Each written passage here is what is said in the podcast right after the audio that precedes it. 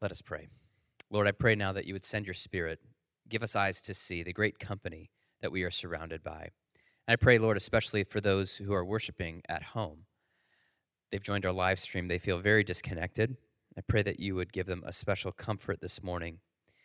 Put breath in their lungs so that they can worship the Lamb and God and know that they are joined by a great choir and a great company. I pray that all of us, Lord, would have eyes to see you and the saints that you've given us. In Jesus' name, amen. Well, good morning. It's great to see you all. We are now in November, and when November 1st comes around, we can look forward to some awesome holiday gatherings. We've got just a few weeks away. We've got Thanksgiving. After that, we've got Christmas and all of the parties that come in between Thanksgiving and Christmas. And this year, there's going to be a lot of bittersweet family gatherings. A lot of us are not going to be able to see all the family that we want to be able to see because of COVID-19. And so even though there might be some of the usual trappings we've come to expect, the turkey, the pumpkin pie, the tinsel, the presents, the candles, the smells, it's going to be bittersweet because a lot of the people that we really want to have there won't be there. And the travel that we want to be able to do will just not be able to happen. So the same is true for All Saints Sunday, which is today. This is normally a family gathering for God's people, and we have all the trappings this morning. We have a baptism. We've got the white and gold liturgical colors. We've got the receiving of members, renewing of vows. We've got prayers about unity in Christ. Yet many of us can't even be in the same room together, and so it's a bittersweet family holiday. So the Christians in Asia Minor faced a very similar situation as us. They didn't have COVID-19. They didn't have the pandemic that was biological at the time. They had a pandemic of suspicion in the Roman Empire. State and local leaders began to suspect that it was the Christians, even though they're a tiny minority, and their beliefs and their practices that were the cause of social unrest in the Roman Empire. And so what some of these state and local leaders would do is they would arrest the pastors and the leaders and put them in jail or kill them and scatter, and in some cases, ship people off to colonies of the Roman Empire to populate the colonies and to keep the Christian faith from thriving. And so there was a lot of Christians in the first century, including the author of Revelation, that had to quarantine, as it were, because they were in prison. They had to huddle up in small groups because they were separated. So the author of today's reading in Revelation was one of those people. His name was John. He was in Jesus' inner circle as a young man. He even took in Jesus' mother as his own after Jesus' death and resurrection. He became a pastor, and for decades he was shepherding people, evangelizing people. He wrote the Gospel of John in those years, and then he was the local pastor at Ephesus.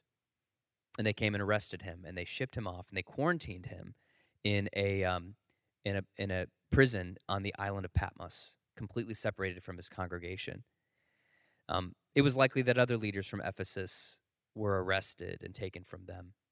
You can imagine being there in Ephesus, just lonely for your leaders, for your pastor, for your friends, and for John himself. You know, to be quarantined in his prison cell, like worship would be bittersweet. You know, you knew that Jesus was with you, and you had the scriptures in your heart, and you could worship, you could pray, but you couldn't be with the saints, and how bittersweet that would have been. So here's what's encouraging to me, that John received a vision that helped him see that when he worshiped Jesus, and when any Christian from any age worships Jesus, they're never alone. He saw that even though he was in a forced quarantine, he was in a great company of angels and saints, and that so are we. He wrote this vision down to encourage us, to lift up our hearts for this bittersweet All Saints Day and any to come. So let's look at the vision together. It's going to encourage us, I believe, in two ways. Number one, it's going to encourage us that we're not alone in our worship. And number two, that we're not alone in our need for healing. So let's look at the first one. We're not alone in our worship. Starting in verse 9 of chapter 7, John describes a breathtaking scene of the unity of God's people across space and time. He says, "After this I looked, and behold, a great multitude that no one could number, from every nation, from all tribes and peoples and languages, standing before the throne and before the Lamb, clothed in white robes, with palm branches in their hands, and crying out with a loud voice, 'Salvation belongs to our God, who sits on the throne, and to the Lamb.'" Now, alone in his prison cell, John finds himself caught up in a great heavenly worship service. What a transition that would have been. From all by yourself to there's too many people to count. He looks up and he sees a great multitude of worshipers around the holy throne of God, almost like in the round. The throne's in the center, but there's a multitude, and he can't even estimate. He was able to estimate that there was like thousands and tens of thousands of angels, but there's so many worshipers, he can't even estimate. It's like as if you were to walk onto a great, vast beach, maybe like one of the dunes that's right on Lake Michigan, and you realize to yourself, there are so many grains of sand right here in this dunes, I can't even estimate how many there are. Yet he can discern that there's a great ethnic diversity among the saints. He says that all tribes and nations and peoples and languages are around the throne. Now, John had seen his share of ugly racism and racial and ethnic divisions in his day. Just people dividing and rejecting one another and canceling each other based on which foods were clean or unclean, circumcision, do you practice it or not? Some are wealthier and higher status, others are lower status, and getting the shaft and getting rejected and left out of the insider parties, and just arguments and ugliness. And so how encouraging this would have been for him to see there's no more of that around the throne. Everyone is included. Now notice the white robes. Do you see that in verse 9? They have white robes. What do those represent? So, in short, what white robes represent here is, it's many layers, but one of the significant ways that white robes are presented in Revelation is just this sense of, I belong here. Have you ever gotten ready for a party and kind of agonized over, what do I wear? Like, you don't want to overdress, because then people are like, whoa, I guess you just think this is going to be a high-class party. I guess you're just, but you don't want to underdress, because then people are like, ew. Did you know what you were coming to? And you want to like get it just right. You want your clothes to say, I belong here. And so what these robes do is they symbolize worthiness, a sense of being honored and included by God himself, and a sense in which we still have our distinct cultures and languages and peoples and nations, but we have a common invitation from God and the Lamb who made these robes white. We didn't come with white robes. We came with filthy robes, and he made them white, and he included us. So they all belong. Now, do you see towards the end of verse 9, there's palm branches, and they're holding them up. And they're holding palm branches as they worship. And some of you, if you've ever been in a Palm Sunday service, maybe you've held like a palm branch and waved it in honor of King Jesus. And that's what they're doing. What's really encouraging about this is that there's no sense of political divisions among God's people anymore. They're all hailing King Jesus. He's won the victory. He's won the great victory over all lords and kings and manipulators who will divide God's people for profit and power. And there's no longer any sense of they have to mute each other because political opinions are just like getting too hot and heavy. They all actually share one king and one Lord, and that's symbolized in the ancient symbol of the palm branch. So they're not quarantined. They're not divided over politics. They're not worried about what they're going to wear. And John hears them, He hears a noise that probably shook him to his core and stayed with him until he died. A number of people that no one could number roars out in unison, "Salvation belongs to our God and to the Lamb who sits on the throne." They praise God together. Imagine the biggest football game that you've ever been to, and just like quadruple that, and quadruple it again, and quadruple it again until you can't count the people, but they have one roar, and they raise their voices, and they say, "Salvation belongs to our God who sits on the throne and to the Lamb." What's incredible is not only are they doing this in unison, but there's a whole choir, literally, of angels that surround them, that are behind them, and they join in the liturgy. You could even imagine, for those of you who are here, like up there in the balcony, what if there was like a choir of angels? You didn't know that they were there, but all of a sudden during the liturgy, they like chimed in and joined in the singing and in the prayers. And those of you who are at home, what if all of a sudden, as you're like worshiping King Jesus right there in your kitchen, all of a sudden you saw like angels packing your house and falling prostrate all around you in worship of King Jesus? That's what John got to see. In verse 11, he says, "And all the angels were standing around the throne and around the elders and the four living creatures. And they fell on their faces before the throne and worshiped God, saying, 'Amen, blessing and glory and wisdom and thanksgiving and honor and power and might be to our God forever and ever. Amen.'" The saints praise our God, and the angels fall prostrate behind them and praise our God. What does John see in this vision? He sees saints from every age, saints from his own congregation, and those who had come before, and us, and saints in the future. You can't number them. That's the point. He sees angels, thousands and 10,000s of angels, flat on their face. He sees the Father and the Son on their thrones in all glory. And there's a common theme, a common strain. It's of worship. It's of we've been delivered.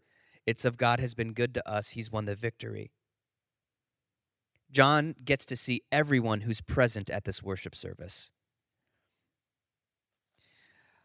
I've seen a couple videos being shared on social media that really caught my attention. And it was of people who were colorblind being given special glasses that would help them see color in a new way for the first time.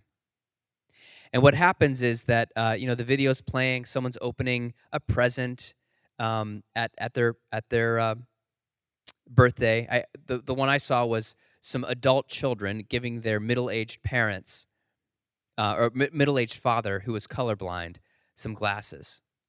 And I don't know if you've seen these videos, but he puts the glasses on. He looks up and immediately doubles over. And he weeps, and he weeps, and he weeps, and he weeps. Why? Because his whole life, there had been beauty surrounding him that he couldn't see. He couldn't see the burnt orange on the fall trees. He couldn't see the specks of blue and orange on the birds. He couldn't see those pink and gray sunsets. All his life. And for a moment, he puts the glasses on and he can see it. It becomes vivid. And he's so overcome and so overawed by the beauty that was always around him that he never could see. He spends, a few seconds looking and the rest of the time crying because he's so overcome. He's so overwhelmed. What John's giving us here, what John got himself, is some glasses to see the beauty that had always surrounded him when he worshiped Jesus. When we see this vision, it's like we put the goggles on ourselves and all of a sudden, angels, the light of heaven, dearly beloved departed saints from every age, Elijah, Moses, and the Lamb, and God. And there's too many to count. It might be true that you're worshiping alone in your kitchen today or your basement today. your apartment and it feels like you're all alone. Let me tell you something. There's something happening that you cannot see. And John is giving you some glasses to put on. You are surrounded by saints and angels and the whole company of heaven. Your song is not a solitary song. It's a great chorus. It's a mighty roar. Another part of Scripture puts it this way. You have died. He's talking to people who haven't literally died yet. But if they're in Christ, he says, you have died and your life is hidden with Christ in God. When Christ, who is your life, appears, you also will appear with him in glory. What is he saying? The truest part about you, if you're united with Christ, the truest part about you is the part you can't see yet. It's the part of you that's hidden with Christ at the right hand of the Father, with angels and saints and light and glory. One day you'll see it when Christ is revealed. Right now, you can get a glimpse through the Word of God and the set-apart imagination. So we're not alone in worship. Far from it. Secondly, we're not alone in our need for healing. We're not alone in our need for healing. Sometimes we feel like we are. Look at verse 13. The vision continues. John actually interacts with an elder who is a permanent resident of heaven at that point. One of the elders addressed me, saying, "Who are these, clothed in white robes, and from where have they come?" Now, John, either because he doesn't know or because he defers to the elder, because he's an elder, he says, "Sir, you know."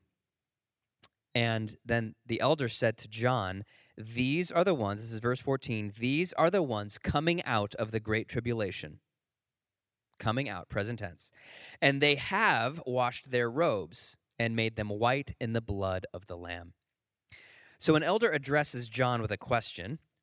Where did these people come from who are clothed in the white robes? What's their story? The elder tells their story. He says where they've come from, what they're going through right now, and what's coming for them. There's a sense of progression here. He mentions that they have washed their robes and made them white in the blood of the Lamb. The implication is that at one point, their robes, which are like it's a symbol for their life, at one point their robes were filthy, dirty, stained, not to be worn before God and the Lamb, but that they had washed them in the blood of the Lamb. This is strange imagery, especially if you're reading the Bible for the first time or haven't looked at it in a long time. Like, that's kind of weird language. Like, you don't wash things in blood, you know? It's a symbolic way of picturing the most beautiful truth and the most powerful truth in the whole world, in all of history, which is that Jesus Christ, the Son of God, who had all that heavenly glory, took on flesh. He actually took on flesh and blood, and then he gave his life on the cross. He was pierced, and he bled for the specific purpose of taking away the stain of our sin and healing us and making us worthy so that we could dip our robes in his blood, so that we could dip our life in his healing and his forgiveness. It's the only thing that makes us worthy of standing before the throne. And so at one point, these saints had come to the cross before they came to the throne and said, "Jesus, I trust that your sacrifice can take away the stain of my sin. Cleanse me, forgive me." And Jesus was glad to do it. He came willingly and glad to forgive our sin. Many years ago, I smeared butter on my friend's pants because I thought it was a funny joke.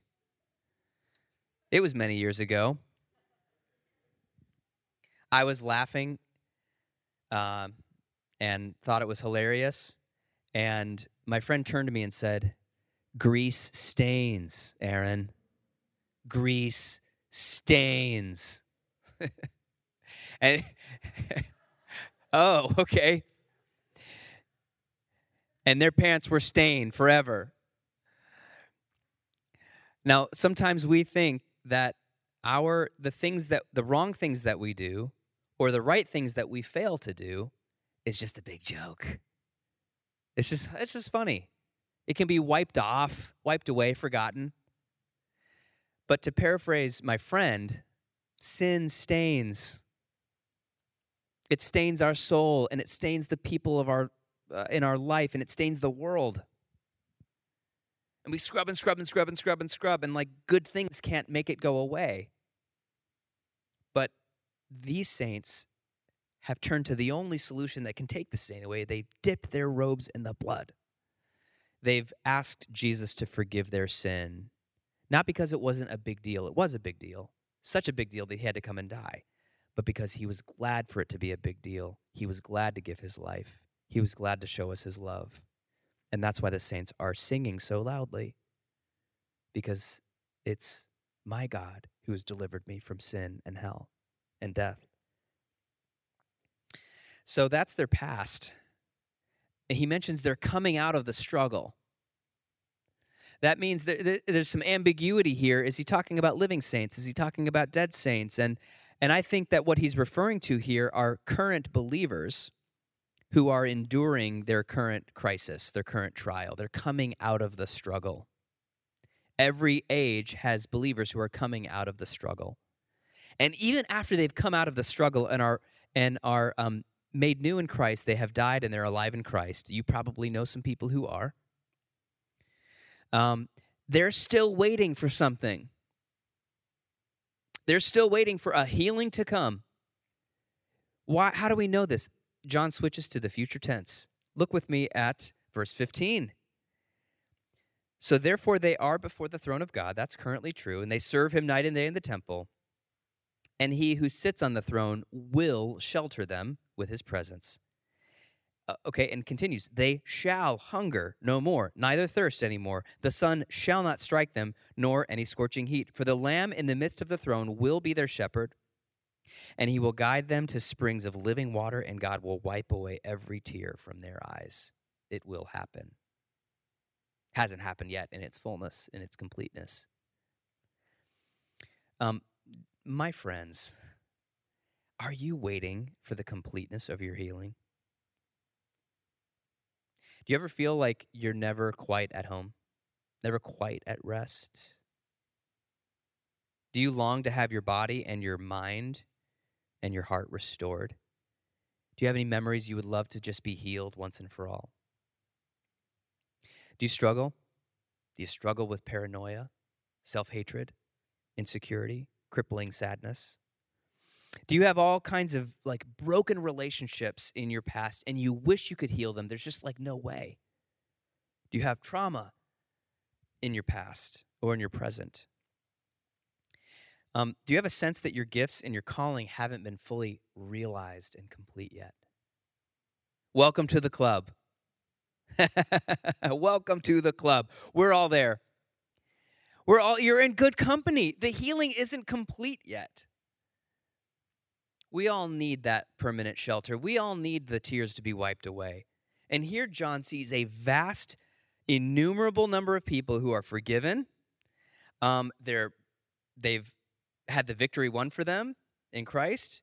They're unified. They're face-to-face with Jesus. And yet even they await the healing to come, that there's more in God for them than they've yet experienced. Even as we worship God and the Lamb today, whether we're at home or here, we await the day when he will fully cover us as a final shelter from any predator or pain. We await all suffering to end, all sickness to be healed, including COVID-19, and cancer, and broken hearts and aching joints, and hunger pains, and traumatic brain injuries, gunshots and gangrene and lawsuits and lying lips and fear and fibromyalgia and fracturing families of all kinds. Not only will the Good Shepherd wipe away every tear with his gentle hand, with his strong hand, he will remove any cause for tears to be shed in the first place. And we're all waiting for it together. You know, sometimes people feel alone in their pain. sometimes people feel like their suffering makes them defective and weird and worthy of rejection. Have you felt ever like the last 9 months you weren't doing the quarantine right, or you weren't doing COVID right, or you weren't doing social media right, or politics right? Have you felt cast out, unworthy, forgotten? Let's put on the glasses together and look around with John and see all the saints, innumerable, sufferers. These people are strugglers and sufferers and forgiven saints with sin in their past. Yet they're standing before God's throne. Even as angels lie prostrate around them, they're standing. They have white robes. They're forgiven. They're hopeful. No matter how lonely we are or how acute our suffering, these saints keep us company today. And every time we gather for worship, every time we pray, they join our voices with their voices and our song with their song. The angels and archangels are glad for us to be here. Together with them, we lift up our hearts. We worship the same Lord. We're around the same throne. We worship the same Lord. We have the same God. We stand with these saints in the same baptism. We confess the same faith. And in such a company, my friends, around such a throne, you and I, this morning, are not alone. We're not alone. In the name of the Father, and the Son, and the Holy Spirit. Amen.